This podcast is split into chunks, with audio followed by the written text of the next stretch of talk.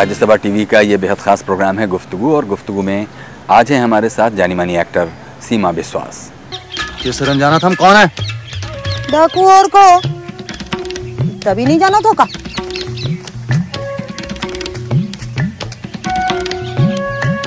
मैं भी जो चंबल की बेटी हूँ।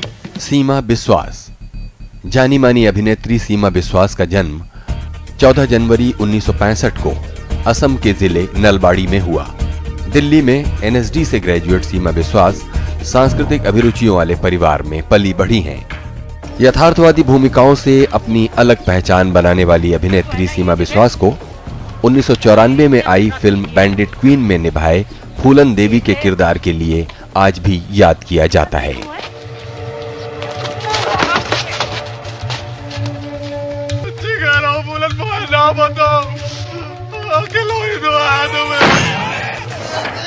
उन्नीस में फ़िल्म खामोशी में एक मूक किरदार कर सीमा विश्वास ने अपना एक अलग ही अवतार दिखाया। मुझसे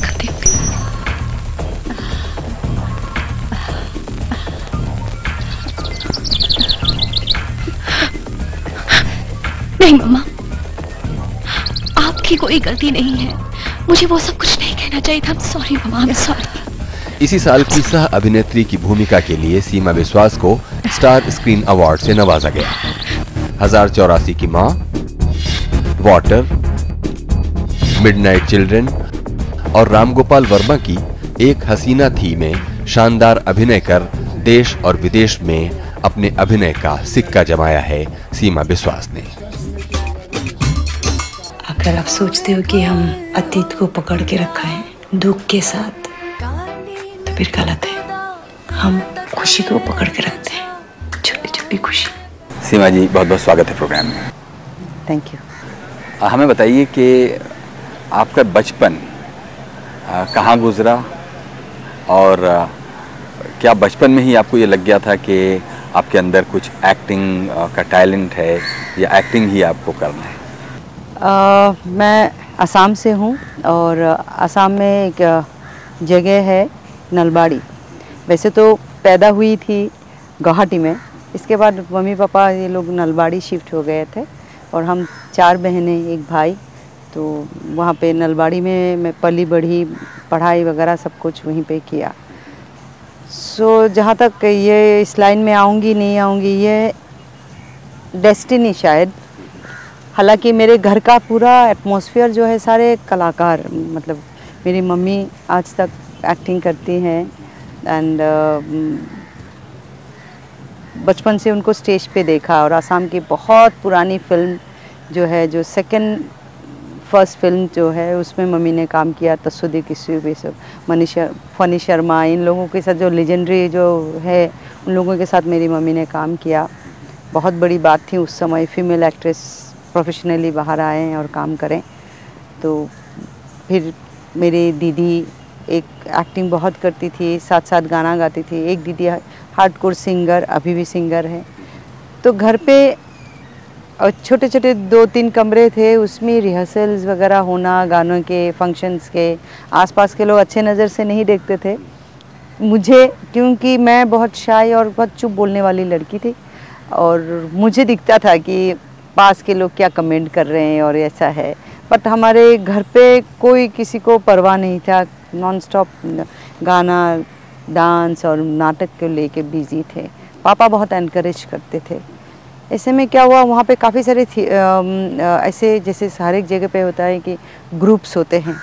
तो आर्ट स्कूल नाम की एक संस्था वहाँ पे अभी भी है, जो जहाँ पेंटिंग सिखाते थे और आपको डांस सिखाना एक्टिंग अपना नाट, क्या कहते हैं, गाना और इंस्ट्रूमेंटल सब चीज़ें, ये सब का एक को मतलब ऐसे ही जस्ट सिखाते थे संडे सैटरडे बच्चे जब फ्री साथ साथ फोकसिंग की पढ़ाई प्रायोरिटी है। तो इस तरह से एक बहुत डिसेंट काफ़ी सारे ऐसे ग्रुप हुआ करते थे कंपटीशंस होते थे वहाँ पे कि कौन ज़्यादा से ज़्यादा अच्छा प्रोडक्ट तैयार करें और ऐसा प्रोग्राम करें। तो उसमें उस आर्ट स्कूल में, नलबाड़ी आर्ट स्कूल कहा जाता है, वहाँ के साथ मेरे फैमिली का बहुत जुड़ाव था और वो लोग एक्टिवली मेंबर्स थे और फ़ंक्शन करते थे फंड रेज के लिए, ऐसा। तो उनका as far as acting is concern but theatre के करने के जैसे पेंटिंग या इंस्ट्रूमेंटल जैसा म्यूज़िक या डांस को लेकर जैसे काम करते थे थिएटर के नाम पे उनका ये होता था साल भर में कम से कम दो से तीन फ़िल्म प्ले करना है। तो तो ये उस साल क्या हुआ, अचानक मैं तब क्लास एट से नाइन पहुँची।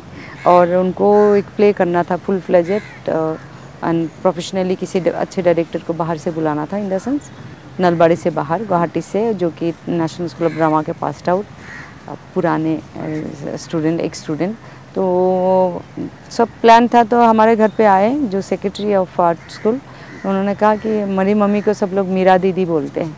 तो बोला, दीदी, इस बार हम सोच रहे हैं कि सीमा को कास्ट करें हम लीडिंग रोल के लिए करेगी एक्टिंग तो मम्मी ने कहा कि हाँ कर लेगी। मुझे सिर्फ़ सुनाई दिया और मम्मी शाम को मुझे लेके गए और सामने ऐसे बैठ के मैं परफॉर्म कर रही हूँ। लाइन लोग प्रॉम कर रहे हैं, पढ़ रहे हैं सर नर्वस समझ में नहीं आ रहा। बट अभी भी उस मोमेंट को याद करती हूँ तो मुझे ऐसा लगा कि वो नर्वसनेस नहीं था। अजीब कि मैं चाहती थी, जबकि मैं चाहती नहीं थी और नफ़रत भी नहीं करती थी। बस जैसे कि ना, पढ़ाई में मन सिंसियर बच्ची फ़िल्म नहीं देखना चाहिए, गंदे बातें नहीं करना चाहिए, सिर्फ़ पढ़ाई पे मन दो। तो इस तरह की लड़की थी। एंड अचानक किसी ने कहा, एक्टिंग करो मम्मी ऐसे तो मम्मी ने कहा, शोल्डर सीधा करो, ऐसे करो ठीक से लाउड बोलो। और मुझे ना बहुत शर्म आ रही थी से मम्मी, लोगों के सामने डांटा मत करो। तो घर आके मेरी एक आदत थी, मैं बहुत कम बोलती थी, घर पे मतलब बहुत कम बोलती थी। बट चाहे नहाने जाऊँ, चाहे चुपचाप बैठूं तो सोचने की या डे ड्रीमिंग की, अपने आप से बात करने की आदत बहुत हुआ करती थी। तो मैं ना हमारे जैसे बंगाली आसम इसमें कल्चर है कि पढ़ाई के साथ साथ एक्स्ट्रा करिकुलर के लिए आपको डांस के लिए भेजा जाता है क्लासेस म्यूज़िक या पेंटिंग या इंस्ट्रूमेंटल कुछ सीखने के लिए। तो मैं, हमें, मुझे डांस के लिए भेजा जाता था। तो मैं इसीलिए नहीं कि डांस मेरा पैशन बट मुझे ना विजुअली ऐसा लगता था सोच के, अकेले के लिए कहती थी कि डांस प्रोफेशन अच्छा है, क्योंकि वहाँ ना अकेले डांस करते हैं क्वीन की तरह और सब लोग देखते रहते हैं। तो I will be a dancer पर जिस दिन मैं पहली बार स्टेज पे आई कि रिहर्सल करती रही और घर आके वापस जब मैं सोने से पहले सोचने लगी, तब मैंने कहा, नहीं, मुझे डांसर नहीं, मुझे एक्ट्रेस बनना चाहिए। So that was the first day and मुझे अभी भी फ़र्स्ट शो याद है कि आई वॉज़ सो नॉर्मल एकदम नेचुरली एक्टिंग कर रही थी, ऐसे तीन मतलब ऐसे हट बनाया हुआ था जिसमें स्ट्रॉ ऐसे ऐसे था, उसका स्ट्रॉ निकाली और उसको मोड़ मोड़ के बात कर रही थी नेचुरली तो मुझे लगा कि आकाश मेरे, मुझे, मेरे पेरेंट्स मुझे इनक्रेज करें I want to be an actor so ये अकेले बात करती थी। But I don't know God और माय पेरेंट्स किसने भी सुना तो ये आगे बढ़ता गया and I got opportunity every time कि चाहे वो आसाम में थिएटर वर्कशॉप हुआ collaboration with National School of Drama और आसाम कल्चरल अफेयर्स तो मेरे जीजा जी पेंटर हैं और वहाँ पे एग्जीबिशन ऑफिसर थे।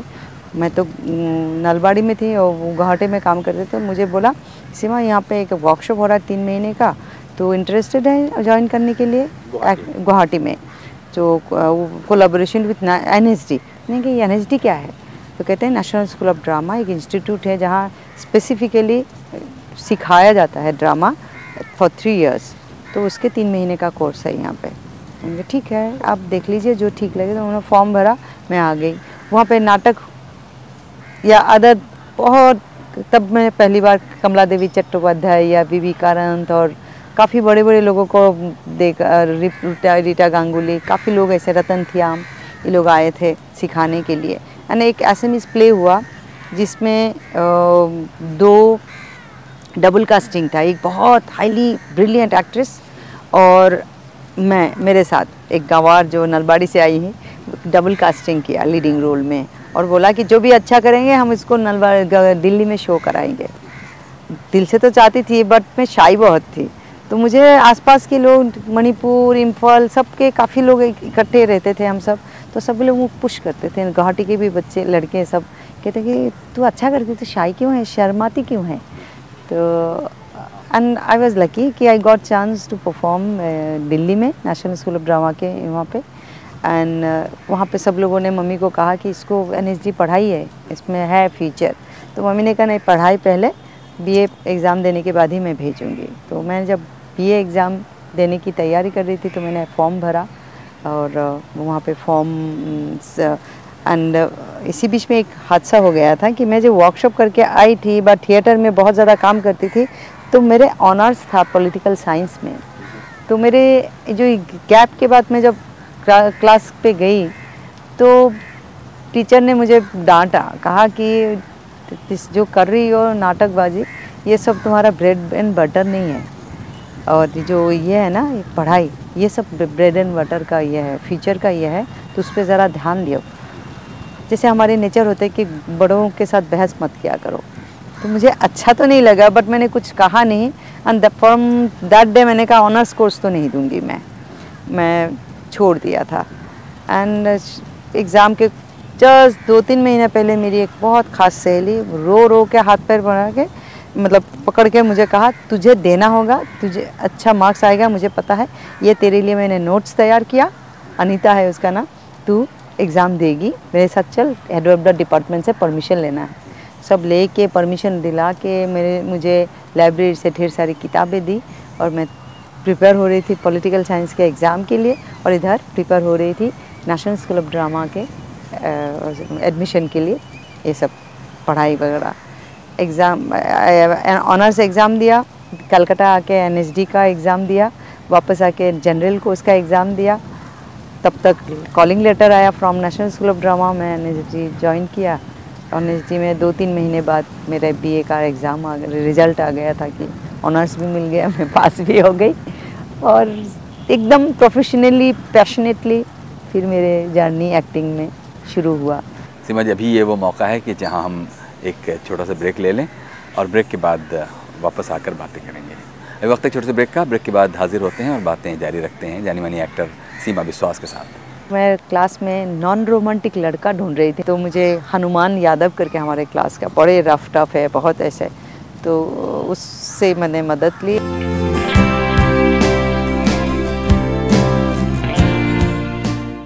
स्वागत है एक बार फिर से प्रोग्राम गुफ्तगु में। आज हैं एक्टर सीमा विश्वास सीमा जी हमने ब्रेक से पहले आपके बचपन से लेकर एनएसडी पहुँचने तक की बातें की।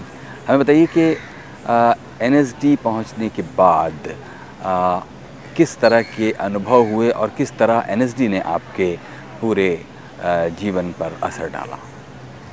देखिए जब मैं फ़र्स्ट ईयर में आई ना बहुत बड़ा प्रॉब्लम जो था वो लैंग्वेज भाषा को लेके। एंड पंजाबी अभी भी पहला प्ले याद है कुकुर मुत्ते करके एक प्ले था जिसमें बी एम शाह जी ने डायरेक्ट किया था।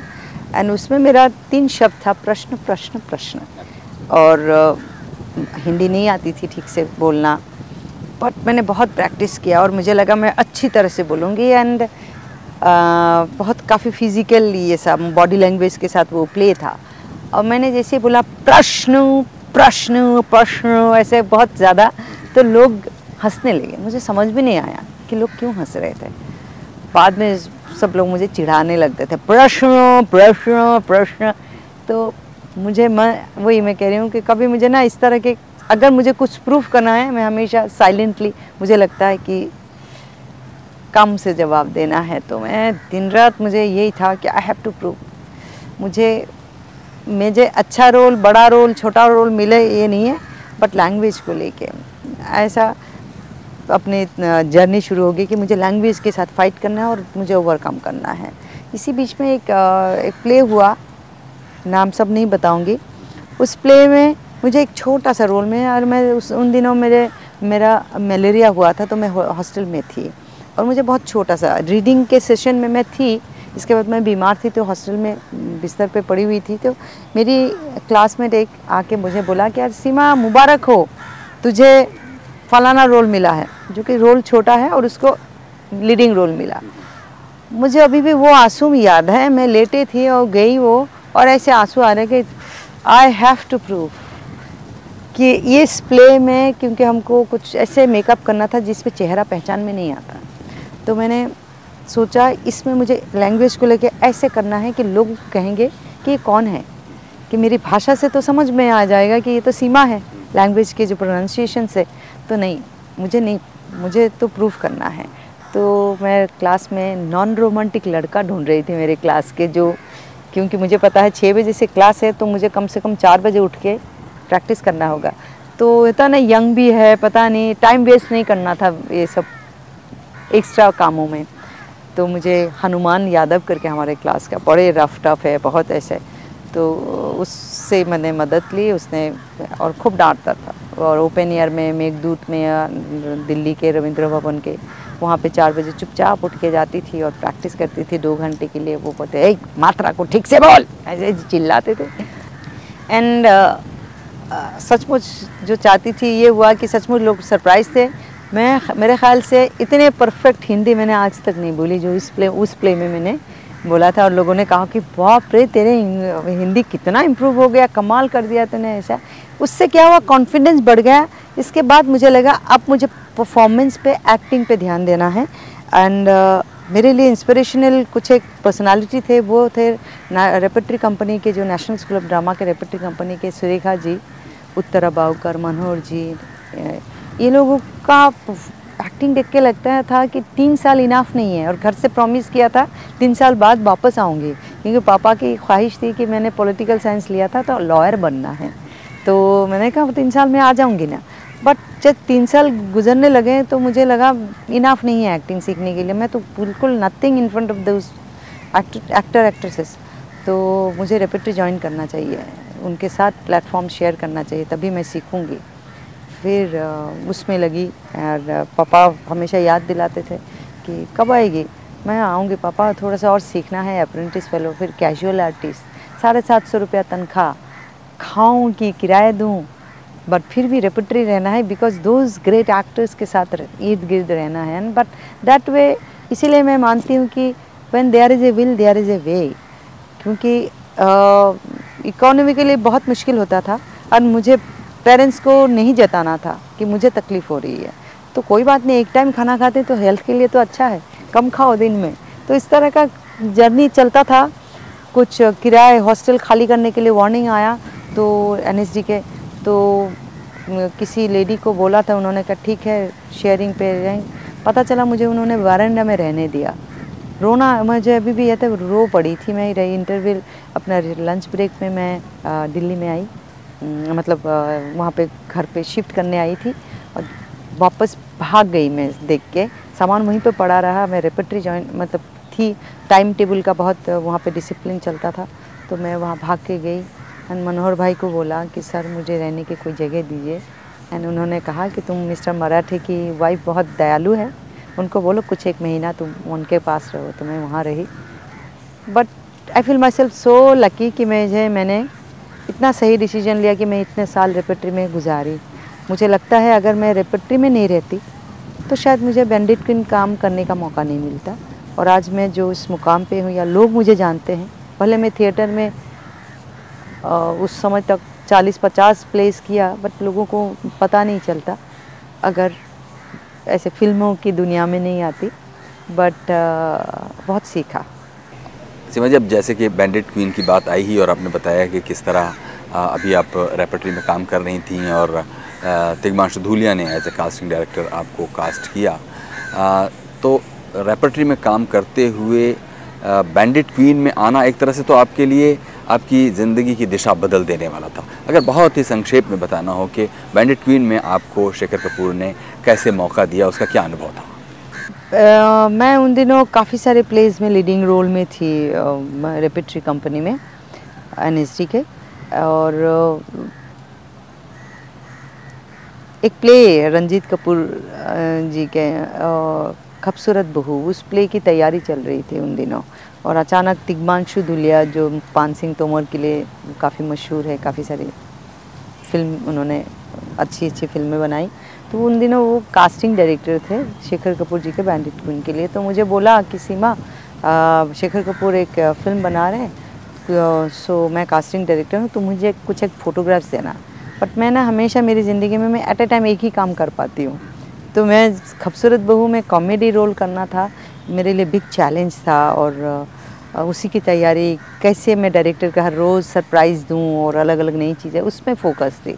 तो प्ले हो गया एंड उसने मुझे, टिशू ने तिगमांशु दुलिया ने मैंने वार्निंग दिया कि देना है तो देना, मैं कल जा रहा हूँ। जब तक तो मैंने फ़ोटो मैंने कलीग को ये कैमरा लेके घूम रहा था तो मैंने खींचना फ़ोटो ऐसे कैजुअल फ़ोटो खींचे और समहाउ मैंने to give those photographs to Shekhar Kapur क्योंकि टिशू तो चला गया था। शेखर जी जब फ़ोटो देखे तो उन्होंने कहा, जो मुझे बाद में पता चला, कहा कि I never seen this kind of non professional photographs in my life from an actor तो I must meet this girl तो वो बुलाए ऑफ़िस में बॉबी बेदी के ऑफ़िस में एंड uh, मिले. देन शाम को सडनली उन्होंने प्ले uh, वो प्ले देखने आए खूबसूरत बहू. हमको मालूम भी नहीं था. एंड ग्रीन रूम में आके शो के बाद बोला कि I want to meet tomorrow so मैंने कहा सर मेरे तो रिहर्सल है. मोहन राकेश फेस्टिवल होने वाला है. तो बोला कि मैं आ जाऊँगा, कोई बात नहीं। तो आए और बातचीत करते रहे एंड उन्होंने कहा कि दिस इज़ फाइनल और इसी बीच में उन्होंने स्क्रिप्ट भी भेज दी थी। बट मैंने सीरियसली नहीं लिया क्योंकि मैं जैसे पढ़ी थी वो स्क्रिप्ट मैं बहुत टेंस्ड हो गई थी। तीन रात सो नहीं पाई क्योंकि परफॉर्मिंग पॉइंट ऑफ़ व्यू से मुझे लगा only I can do you know like layer या only I wanted to do this kind of layers and layers जो जो subtext बहुत ही डायमेंटिक डायनेमिक कैरेक्टर है। बट कुछ एक क्रुशियल मोमेंट्स है जिसके लिए मन नहीं करता कि कैसे करूँ मैं तो ये I am not that kind of bold person तो ये सब में थी बट मैंने सीरियसली नहीं लिया कि may not be part of it तो उन्होंने प्ले देखा और उन्होंने बोला कि वैसे फाइनली सबके सामने डिक्लेयर किया हमारी रेपेट्री कंपनी में कि this is final she will be Bandit Queen in my film Bandit Queen मुझे समझ भी नहीं मुझे अभी भी लगता है कितनी अनाड़ी थी कि थैंक यू कहना भी नहीं आता था मुझे। नर्वस होके मैं जैसे I started looking you know like this is this this is this is I was introducing with other actors so ऐसे मेरा जर्नी शुरू हुआ and uh, Shekhar ji I am myself बहुत ऐसा लगता है कि बहुत लकी हूँ कि उन्होंने मुझे समझा है। मतलब क्योंकि इनिशियली वो अभी जब बाद में बातचीत होती थी तो कहते थे कि तुमको देख के मुझे विश्वास ही नहीं होता था कि you can be an actor क्योंकि इतनी शाय और इतने ऐसे किसी से भी दिखता, लगता नहीं कि एक्टर का स्पार्क है।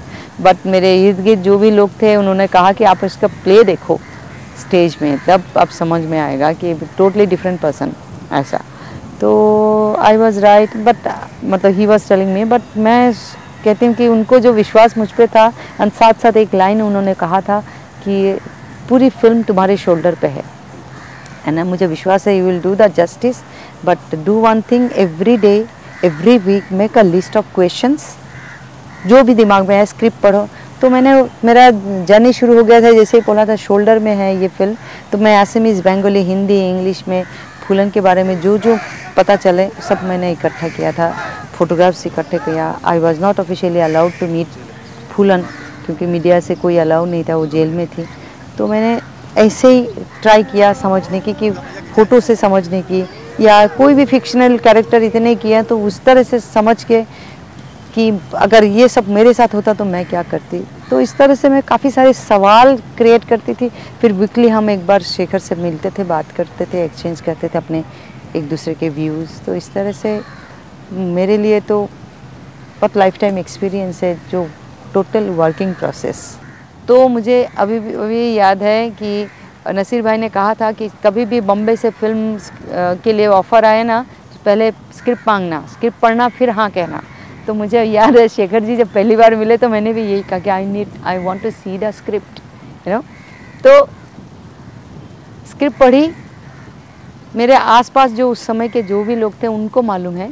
तो मैं झूठ बात नहीं कहूँगी। नींद उड़ गई थी। मैंने जैसे बताया कि ओ my god such a big decision I have to take कि डेपेट्री रिज़ाइन जिसमें आदत पड़ जाती है। चाहे आपके कम पैसा हो, चाहे जो भी हो कंफर्ट जोन में आप रहते हैं ना तो उसमें आप आदत पड़ जाती है, उसको छोड़ने में डर लगता है। एंड ऊपर से रोल इतना डायनेमिक है कि उसके लालच भी है। At the same time it's a film means film at the same time leading role में. एट द सेम टाइम घबराहट की सच बोल्ड रोल इतने बोल्ड रोल क्या करूँ मैं?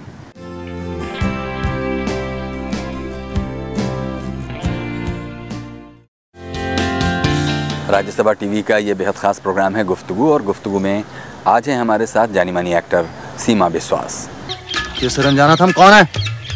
डाकू और को। तभी नहीं जाना तो का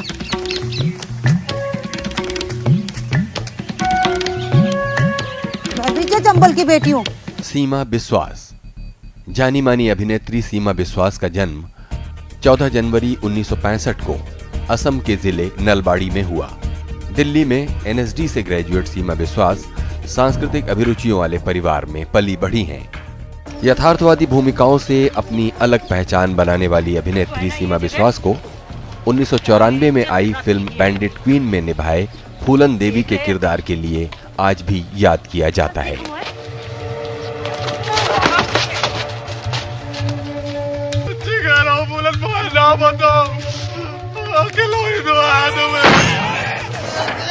उन्नीस सौ छियानवे में फ़िल्म खामोशी में एक मूक किरदार कर सीमा विश्वास ने अपना एक अलग ही अवतार दिखाया। मुझसे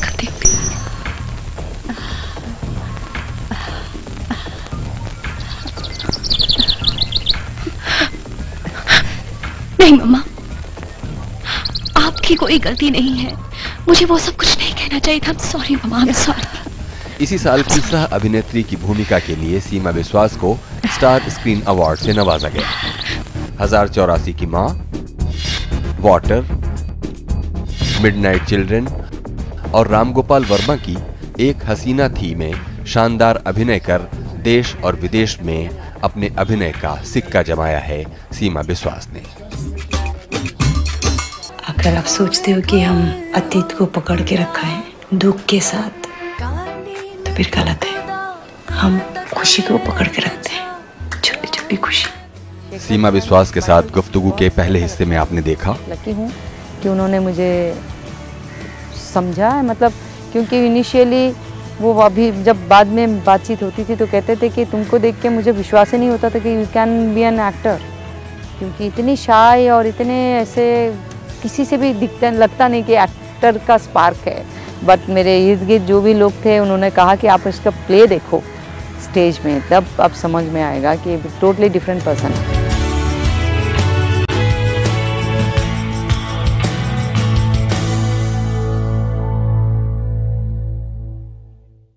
सीमा जी बहुत बहुत स्वागत है प्रोग्राम में। थैंक यू सीमा जी आप कहती हैं कि शेखर जी ने कहा कि वो एक बहुत ही डेयरिंग रोल होगा और एक तरह का बोल्ड रोल होगा। लेकिन क्यों इसको इस तरह क्यों ना समझा जाए कि रेपर्टरी में काम करते करते अब एक तरह का एक सेचुरेशन पॉइंट आ चुका था। और अगर आपके लिए भी वो एक बहुत ही डिसीज़न का मौका था कि अगर आप वो फैसला ना लेती बोल्ड रोल होने के बावजूद फैसला ना लेती तो शायद आपके सामने ये ख़तरा था कि आप फ़िल्मों में आने के इस मौके को, इस गोल्डन मौके को आप मिस कर जाते हैं। नहीं, क्योंकि देखिए रेपट्री का कुछ एक रूल्स हैं। उसको ब्रेक करके भी मेरी मतलब उन, उस समय तक सुरेखा जी चली गई उत्तरा जी चली गई थी। सीनियर सारे एक्टर्स चले गए थे and I was leading actor but repertory का कुछ एक रूल है कि जो वहाँ पे मैक्सिमम छः साल काम कर सकते हैं। तो मैं चाहे यहाँ रहूँ, चाहे वहाँ रहूँ ऑलरेडी मेरा टर्म्स ख़त्म हो चुका था। हो चुका था, इसके बाद भी काफ़ी सारे लीडिंग रोल में प्लेस थे तो मुझे उन्होंने रियली उस तरह से ऑब्लाइज किया कि मुझे रखा था। बट बिलीव में हर साल ये माइंड में रहता है क्योंकि मैं काफ़ी सालों तक कैजुअल आर्टिस्ट के रूप में थी। तो कोई गारंटी नहीं कि नेक्स्ट ईयर आपको रखेंगे कि नहीं रखेंगे। तो मेंटली तो प्रिपेयर हमेशा होना पड़ता था कि I will be out but as far as film is concern मेरे लिए मैंने जैसे आपको मेरी कहानी में बताया कि साढ़े सात सौ रुपया मुझे तनख्वाह मिलते थे, चाहे किसी के बारंडा में या किसी के मोहताज में रही मैं किसी के घर पे। फिर भी मैं बॉम्बे जाना और बॉम्बे, सुदूर आसाम से बॉम्बे आके स्ट्रगल करना, कि आसाम से स्ट्रगल करना और दिल्ली में, या फिर बॉम्बे जाके स्ट्रगल करना मेरे लिए तो सेम ही होता। तो मैंने वो तो नहीं किया। सीरियल का ज़माना शुरू हो गया था। तो थिएटर से लगाओ प्लस वही जैसे बताया ना, मुझे बहुत अच्छे प्लेटफॉर्म लगते थे रेपट्री कंपनी और अच्छे अच्छे डायरेक्टर्स जो आते हैं और अच्छे कलाकार का गैदरिंग रिचुअली तो एक प्रैक्टिस के साथ साथ आपको एक्सपोजर भी मिलता है आई वॉज़ हैप्पी बट जैसे मैंने और एक बात कही थी कि डेस्टिनी शायद डेस्टिनी था कि मैं मेरी ख्वाहिश थी मैं अक्सर रेपेटरी में रहते रहते सीनियर्स से हमेशा सुनती थी अलका जी साहब ये करते थे हमारे साथ अलका जी साहब ये करते थे तो मुझे ना जेलस फील होता था। बहुत अफसोस फील होता था कि मैं अ, अलका जी के साथ मैं so unlucky that I could not get opportunity to work with him तो गॉड ने सुन ली या डेस्टिनी कहूँ कि अलका जी साहब के साथ हमको तीन प्ले करने का मौका मिला रेपट्री कंपनी में। एंड काफ़ी सारी बातें वो कहते थे पर्सनली भी मुझे and I was so touch कि जिस थॉट से मैं आगे बढ़ रही हूँ तो ही वॉज़ वेरी हैप्पी तो मुझे श्योर लगता है कि अच्छा it means I whatever way I am going ahead so he was I am I am right और सडनली ये फ़िल्म आई स्क्रिप्ट देख के और इसी बीच में एन एस डी रेपेट्री कही है या स्टूडेंट के लाइफ में जब भी आ, कोई भी ऐसे पर्सनालिटी आते थे ये अपना नसीर भाई, नसीरुद्दीन शाह, ओम जी, या गिरीश कारनाथ जी, महेश भट्ट तो ऐसे काफ़ी लोगों को ना हमारे सीनियर टीचर्स वगैरह इंट्रोड्यूस कराते थे मुझे कि ये बहुत अच्छी एक्ट्रेस है अपकमिंग स्मिता पाटिल कहते हैं हम। तो मुझे अभी भी, अभी याद है कि नसीर भाई ने कहा था कि कभी भी बम्बे से फ़िल्म के लिए ऑफ़र आए ना तो पहले स्क्रिप्ट मांगना स्क्रिप्ट पढ़ना, फिर हाँ कहना। तो मुझे याद है, शेखर जी जब पहली बार मिले तो मैंने भी यही कहा कि I need I want to see the script you know तो स्क्रिप्ट पढ़ी। मेरे आसपास जो उस समय के जो भी लोग थे, उनको मालूम है। तो मैं झूठ बात नहीं कहूँगी। नींद उड़ गई थी। मैंने जैसे बताया कि ओ my god such a big decision I have to take कि डेपेट्री रिज़ाइन जिसमें आदत पड़ जाती है। चाहे आपके कम पैसा हो, चाहे जो भी हो कंफर्ट जोन में आप रहते हैं ना तो उसमें आप आदत पड़ जाती है, उसको छोड़ने में डर लगता है। एंड ऊपर से रोल इतना डायनेमिक है कि उसके लालच भी है। At the same time it's a film means film at the same time leading role में। एट द सेम टाइम घबराहट की सच बोल्ड रोल इतने बोल्ड रोल क्या करूँ मैं? एंड तो काफ़ी सीनियर्स मेरे टीचर्स से सलाह लेती थी, फिर वो कहते थे, शेखर से पूछो कि वो particular that bold scene why he is doing it तो मैंने शेखर जी से पूछा। तो शेखर जी ने कहा कि ये मेरे लिए ऐसे हाइट ऑफ़ ह्यूमिलेशन है किसी भी इंसान के लिए कि कंप्लीट न्यूडिटी करके उसको जैसे घुमाया। ये एक जैसे कि एक औरत रोड क्रॉस कर रही है, एक ट्रक आके कुचल के चली गई। तो उसी तरह से उसकी बॉडी पड़ी है मांस का लोथरा जैसा। और जिसको मुड़ के देखना का मन नहीं करता। तो इतनी बदसूरत चीज़ों को जो इसके लाइफ में हुआ है, पुलन के लाइफ में, इस बदसूरत चीज़ को मैं बदसूरत ढंग से दिखाना चाहती हूँ। चाहता हूँ और जिसको मुड़ के देखने का मन नहीं करे और इसीलिए मैं कर रही हूँ। तो I agreed but I said कि I am not that level bold कि मैं वो सीन कर सकूँ। उन्होंने कहा take your own time I took my time even then said sir I can not do it so अगर आप किसी डबल से करा सकते हैं तो go ahead I can sign otherwise I can not do it and he said कि finally ऐसे ही हुआ कि म्यूचुअली अंडरस्टैंडिंग में कि डबल करेंगे वो पर्टिकुलर सीन एंड मैं आगे बढ़ी. और आगे बढ़ने के बाद मुझे अभी भी याद है कि रोल इतने सारे रेपेट्री में कैरेक्टर्स थे कि मुझे मतलब प्लेस थे मेरे कंधे पे कि रिज़ाइन देना मुश्किल था.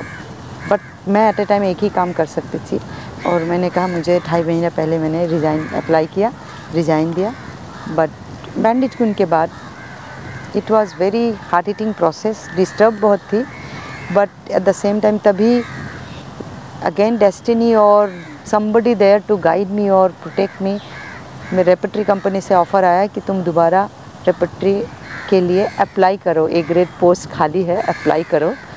एंड समर फेस्टिवल चल रहा था, मैंने अप्लाई किया एंड बाकी प्ले दोबारा रिवाइव हुआ। समर फेस्टिवल में शामिल हुए। तो दोबारा मैंने रेपेट्री ज्वाइन किया।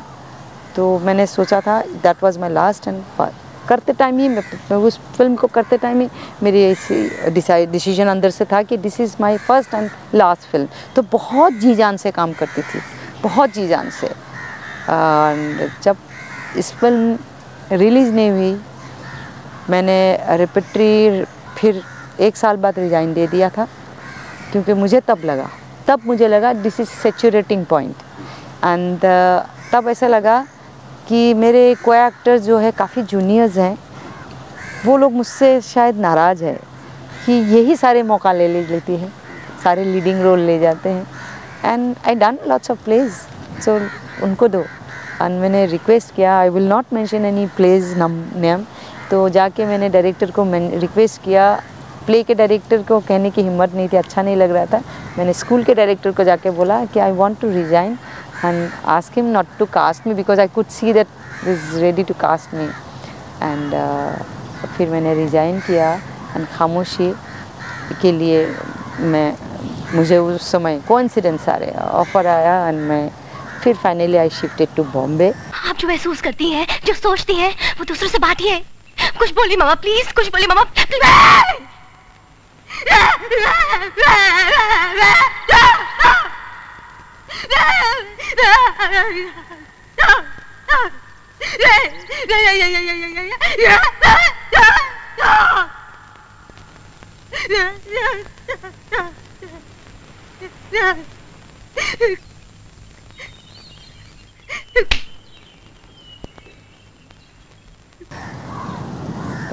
शुरू हो गया था कंट्रोवर्सी का पूरे हवा, पूरे हिंदुस्तान में।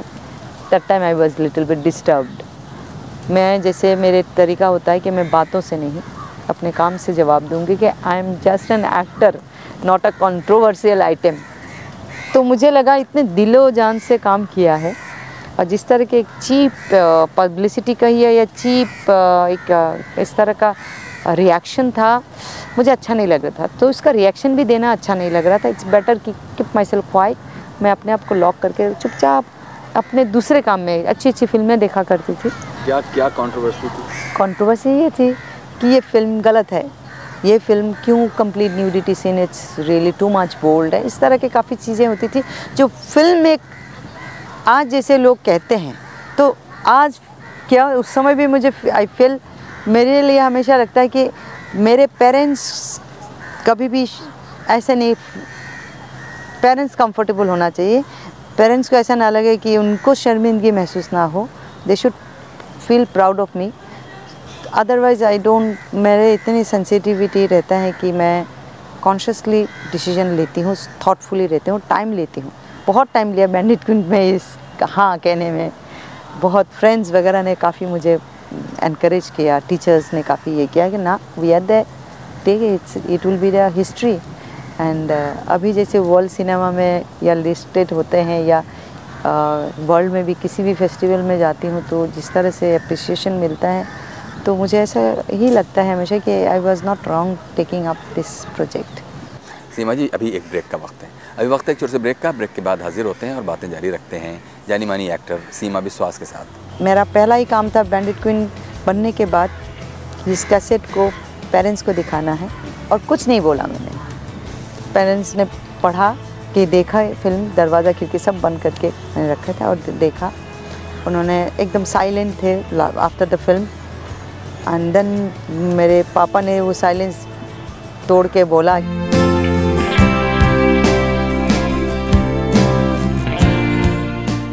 स्वागत है एक बार फिर से प्रोग्राम गुफ्तगु में। आज हैं आप सीमा विश्वास के साथ। सीमा जी आपने बताया ब्रेक से पहले की बातचीत में कि भाषा को लेकर यानी ख़ासतौर पर हिंदी भाषा को लेकर आप कॉन्शियस थी लेकिन आपने बहुत कोशिश करके भाषा अपनी ठीक की।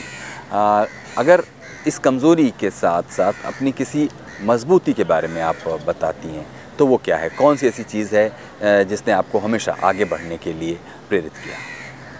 मुझे लगता है जो टीचर्स मुझे हमेशा अ, मतलब टीचर्स कहते हैं मेरे पीछे या दूसरों से पता चलता है कि टीचर्स बात करते हैं वो लगता है कि मैं हार्ड वर्किंग मेरा हार्ड वर्किंग ऑनेस्टी सिंसियरिटी जो कि इसीलिए मैं हमेशा सारे नए जनरेशन का हमेशा कहती हूँ। When there is a will there is a way and work hard जो चाहती है वो ज़िंदगी में work hard sincerely honestly and छोड़ना मत। डोंट गिव अप और कोई भी अप्स एंड डाउन आए तो उससे हिल नहीं जाना चाहिए या गिव अप नहीं होना चाहिए। कोई बात नहीं नेक्स्ट टाइम मुझे याद है क्वीन के टाइम पे ऐसे ऐसे कमेंट न्यूज़पेपर में आते थे कि मेरे पेरेंट्स कहते थे काउंटर दो. मैंने कहा, मेरे लिए ऐसा लगता था कि एक व्यक्ति का है। अखबार चाहे लाखों करोड़ों लोग पढ़ रहे हैं बट एक व्यक्ति का कलम है मैं उसको एक व्यक्ति का कलम मानती हूँ। तो मैं जवाब नहीं देना है मुझे। और मेरे काम बताएँगे। और मेरा पहला ही काम था बैंडिट क्वीन बनने के बाद इस कैसेट को पेरेंट्स को दिखाना है। और कुछ नहीं बोला मैंने। पेरेंट्स ने पढ़ा कि देखा फ़िल्म दरवाज़ा, खिड़की सब बंद करके मैंने रखा था और देखा। उन्होंने एकदम साइलेंट थे after the film and then मेरे पापा ने वो साइलेंस तोड़ के बोला कि कुछ भी कहो मीरा। ऐसे स्ट्रॉन्ग परफॉर्मेंस तो मेरी बेटी के अलावा कोई नहीं दे सकते। तो बिगेस्ट अवार्ड फॉर मेरी तो मैं मुझे हमेशा वही लगता है कि काम सिंसियरली करो तो- काम से तो जवाब। पिता का है। पिता का क्या है। माँ का तो बिल्कुल माँ तो और ज़्यादा स्ट्रॉन्ग है पापा से भी बहुत स्ट्रॉन्ग है तो मम्मी का ना हमेशा जो मैंने देखा ना जैसे बिगिनिंग में ही जाए कि शोल्डर सीधा करो तो वो क्रिटिकल हमेशा रहा। वो क्रिटिकल ये नहीं है कि आपने इस बोल्ड फ़िल्म को क्यों किया वो उनका क्रिटिकल एज ए परफॉर्मर रहता है। परफॉर्मेंस पॉइंट है तो वो उस नज़र से वो ना हमेशा मुँह के सामने कभी तारीफ़ नहीं करते। कभी हम अभी भी नहीं करते। कभी भी आप मतलब मुझे याद है Deepa ji Deepa Mehta after Water also काफ़ी कुछ तारीफ़ कर रहे थे कि she is the back bone and you are so lucky having such a lovely daughter and ये वो। मतलब मम्मी कभी जबकि मैंने बोला ना कि हमेशा माइनस पॉइंट मुझे पॉइंट आउट कराते थे। कि ये सीधा करो तुम्हारे स्पीच में क्लैरिटी नहीं है तो ये ये हमेशा कहते हैं। बट और मेरे लिए अच्छी बात है कि तो मैं समझ सकती हूँ कि शी फील्स प्राउड बट उनको ऐसा लगता है कि नहीं मुँह के सामने तारीफ़ मत किया करो।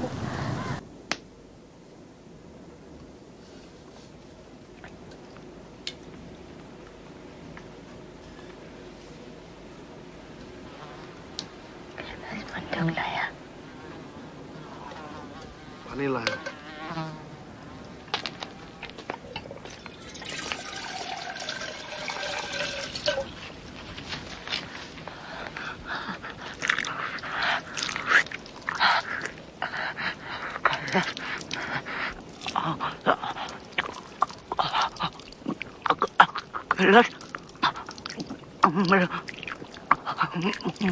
मदद करने आया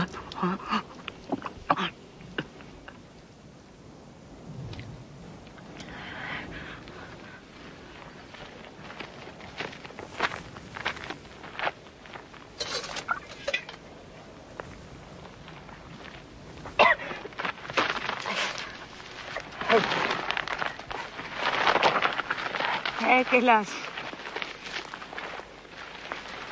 है आए को हम गैंग जय तू लेके आएगा काय कैलाश?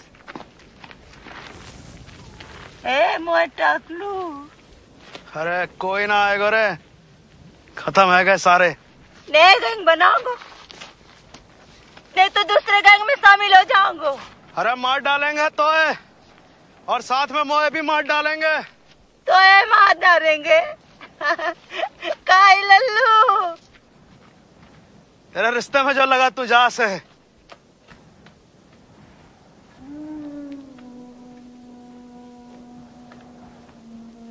फूलन देवी हूँ मैं। देवी। जब बिहारों की देवी। जय रहूँगी मैं। सीमा जी, ये सवाल अक्सर आपसे भी पूछा जाता होगा और दूसरे थिएटर वालों से भी पूछा जाता है कि लाखों रुपए खर्च करके नेशनल स्कूल ऑफ़ ड्रामा आपको एक ट्रेंड एक्टर बनाता है। और अगर ट्रेंड एक्टरों या फिर एक्टिंग थिएटर में जो एक ट्रेनिंग स्पेशलाइज ट्रेनिंग है, उस ट्रेनिंग को लेने के बाद आपको रतन थियम या प्रसन्ना या दो तीन चार ऐसे नाम होंगे जो बाद तक भी वो थिएटर परसू करते रहते हैं। लेकिन जैसे ही ख़ासतौर पर एक्टरों को मौका मिलता है फ़िल्मों में जाने का या टीवी में जाने का वो वापस थिएटर की तरफ़ नहीं आते। तो इस सिलसिले में अगर आपको रिएक्ट करना हो तो कैसे करेंगे? आ, पहले तो मेरे बारे में बताती हूँ। पैशनेट पहला प्यार सब कुछ मेरा थिएटर है। एक्टिंग से बहुत लगाव है। एंड मैं जहाँ तक आप लोगों को भी मालूम है कि फ़िल्म बहुत सारे मैं नहीं करती हूँ या ऐसे ऐसे रोल जो मैं चाहती हूँ ऐसा मेरे पास भी नहीं आता है। और टिपिकल रोज़ मोनिटमी टिपिकल टाइप का एक धर्रे का रोल करना भी मुझे पसंद नहीं आता because of being an being theatre person तो मैं साथ साथ हमेशा शुरू से जब से रेपेट्री छोड़ा एक बैलेंसिंग करने के लिए मैं थिएटर करती आई हूँ। मैंने 95 अ, में थिएटर रेपेट्री छोड़ा।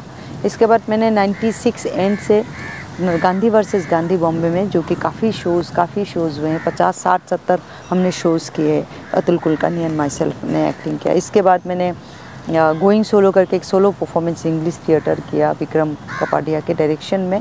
इसके बाद आपका डेथ ऑफ़ ए सेल्समैन जो आज तक ही उसका शोज़ चलता आ रहा है। सतीश कौशिक जी है फिरोज़ अब्बास खान ने डायरेक्ट किया था। और इसके बाद अब मैं तीन सोलो परफॉर्मेंसेस कर चुकी हूँ और जो कि पूरे हिंदुस्तान में मैं ट्रैवल करते आई हूँ। अभी भी वो परफॉर्म करके यहाँ आई हूँ और वापस जाऊँगी। तो थिएटर को गोइंग सोलो परफॉर्मेंस करती हूँ मैं। तो टैगोर के शॉर्ट स्टोरीज है, दो स्त्री पत्र और जीवित या मृत। तो उनके शॉर्ट स्टोरी को सोलो परफॉर्मेंस में अकेले परफॉर्म करती हूँ। मेरे एक थिएटर ग्रुप है जगमीरा करके।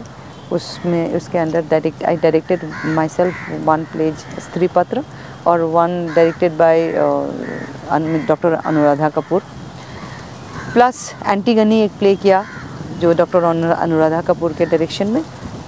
तो थिएटर मेरा बरकरार है एंड मोबाइल थिएटर इसी बीच में मैंने, जहाँ पे लगभग 300 शोज़ मैंने किया इन 99 2000 में। तो मेरा थिएटर के साथ कांस्टेंट चलता आया एंड मुझे मालूम है फ़िल्म में आपको वो सेटिस्फेक्शन नहीं मिल सकता है क्योंकि आपको जो इस तरह का रोल आप चाहते हैं वो नहीं मिलेगा because you don't have that kind of personality जो ग्लैमर चाहिए।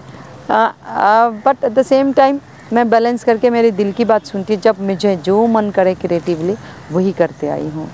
एंड थिएटर में प्रॉब्लम क्या है? आज मैं अफोर्ड कर सकती हूँ कि थिएटर से पैसा ना मिले बट मुझे बहुत सेटिस्फेक्शन मिलते हैं। अभी मैं जो नॉर्थ ईस्ट के पूरे बेल्ट को या कलकत्ता साइड में या पंजाब में या यूपी में इवन बिहार में मध्य प्रदेश में, अभी भी मध्य प्रदेश जा रही हूँ, जहाँ पे इतने प्लेज शोज़ करती हूँ प्लस डायरेक्ट ऑडियंस के साथ जो मेरा इंटरेक्शन होता है, एक दो घंटे का मतलब इतने मेरे फुलफिलमेंट होता है ना सेटिस्फेक्शन का मैं बता नहीं सकती हूँ आपको। बुज़ुर्ग एक लेडी का भी रिएक्शन मैं सुन के मैं गदगद हो जाती हूँ एक छोटी बच्ची का भी। एंड बट uh, मैं पैसा ना हो के मैं एफर्ट कर सकती हूँ उतना क्योंकि मैं बहुत लग्जरी लाइफ जीती नहीं हूँ मुझे बहुत सारे पैसा नहीं चाहिए तो फ़िल्म से जितने पैसे आते हैं मेरे चल जाता है। बट काफ़ी सारे थिएटर वर्कर्स मेरे आसपास के हैं जो मेरे साथ काम करते हैं, वो फुल्ली थिएटर करते हैं, जो कि एन के प्रोडक्ट है। तो उनको पैसा चाहिए बट थिएटर से बहुत कम पैसा आता है। हम इवन कभी बार ऐसा होता है, अगर आपने तीस हज़ार भी मांग लिया, बाप रे थे इतना मांगते हैं, तीस हज़ार कहाँ से देंगे, ये, वो, इस तरह का। पचास हज़ार, बाप रे, इतना नो नो नो एक लाख मतलब बहुत बड़ी बात हो जाती है। तो खाएँगे क्या? जिएँगे क्या? बच्चे हैं, परिवार है, ये सब कुछ काम उनका होता है। तो थिएटर में अभी भी मतलब पैसा थिएटर कहते हैं ना, वो लोगों को लगता है बिना टिकट के देखने आना चाहिए। तो मुश्किल होता है थिएटर में सरवाइव करना और इसीलिए हम एक्टर्स को फ़िल्म लकीली फ़िल्म चाहे वो टेलीविज़न पे हो, एक एक ज़रिया आया फ़िल्म में तो इतने सिलेक्टिव एक्टर्स होते हैं। ऐसा भी नहीं कि सारे एन फ़िल्म में मौका मिलता है। बट सीरियल के वजह से काफ़ी उनको मौका मिलता है कि सरवाइव कर सकते हैं चाहे whether it is behind the camera और इन फ्रंट ऑफ़ कैमरा तो थिएटर सपोर्ट करें ना ऑडियंस चाहे सरकार चाहे इंस्टीट्यूट चाहे थोड़ा सा ये अप्रिसिएशन मिल जाए ना जैसे मराठी थिएटर या थोड़ा बहुत बंगाल थिएटर थोड़ा बहुत बहुत ज़्यादा नहीं। अ, या गुजराती थिएटर से जैसे कलाकार पैसा कमाते हैं वैसे हम हिंदी थिएटर से अब पैसा नहीं कमा सकते हैं। तो एक्टर जाए तो कहाँ जाए? इसीलिए मजबूरन आना पड़ता है। उनको सबको मन करता है। बट काफ़ी ऐसे रनिंग एक्टर्स हैं फ़ेमस एक्टर है वो बीच बीच में थिएटर करना चाहते हैं। जैसे अनुपम जी करते हैं ओम जी करते हैं सतीश कौशिक जी करते हैं सदा सदाशिव जी है परेश रावल जी करते हैं या आपका जो अम, अमरीश पुरी ओम शिवपुरी वो लोग भी करते थे। बट जस्ट लाइक पेशा की मतलब पेशा की तरह नहीं जैसे क्या मतलब शौकिया तौर पे कर सकते हैं एफोर्ड कर सकते हैं। अ, मगर जनरली एन के सारे प्रोडक्ट सिर्फ़ थिएटर पे निर्भर करके बहुत मुश्किल हो जाता है। तो वही मतलब मैं तो जो मेरा ऑब्जर्वेशन है जो अभी मैं लास्ट टू इयर्स बहुत ज़्यादा थिएटर कर रही हूँ तो आई कुड सी दैट बेचारे एटलीस्ट फिफ्टी परसेंट तो कोशिश थिएटर करते हैं अभी भी। बहुत बहुत शुक्रिया सीमा जी। आपने हमारे लिए इतना वक्त थैंक यू ये थी जानी मानी एक्टर सीमा विश्वास कुछ कहना चाहते हो प्रोग्राम के बारे में तो हमें लिखिए feedback dot R S T V at Gmail dot com पर।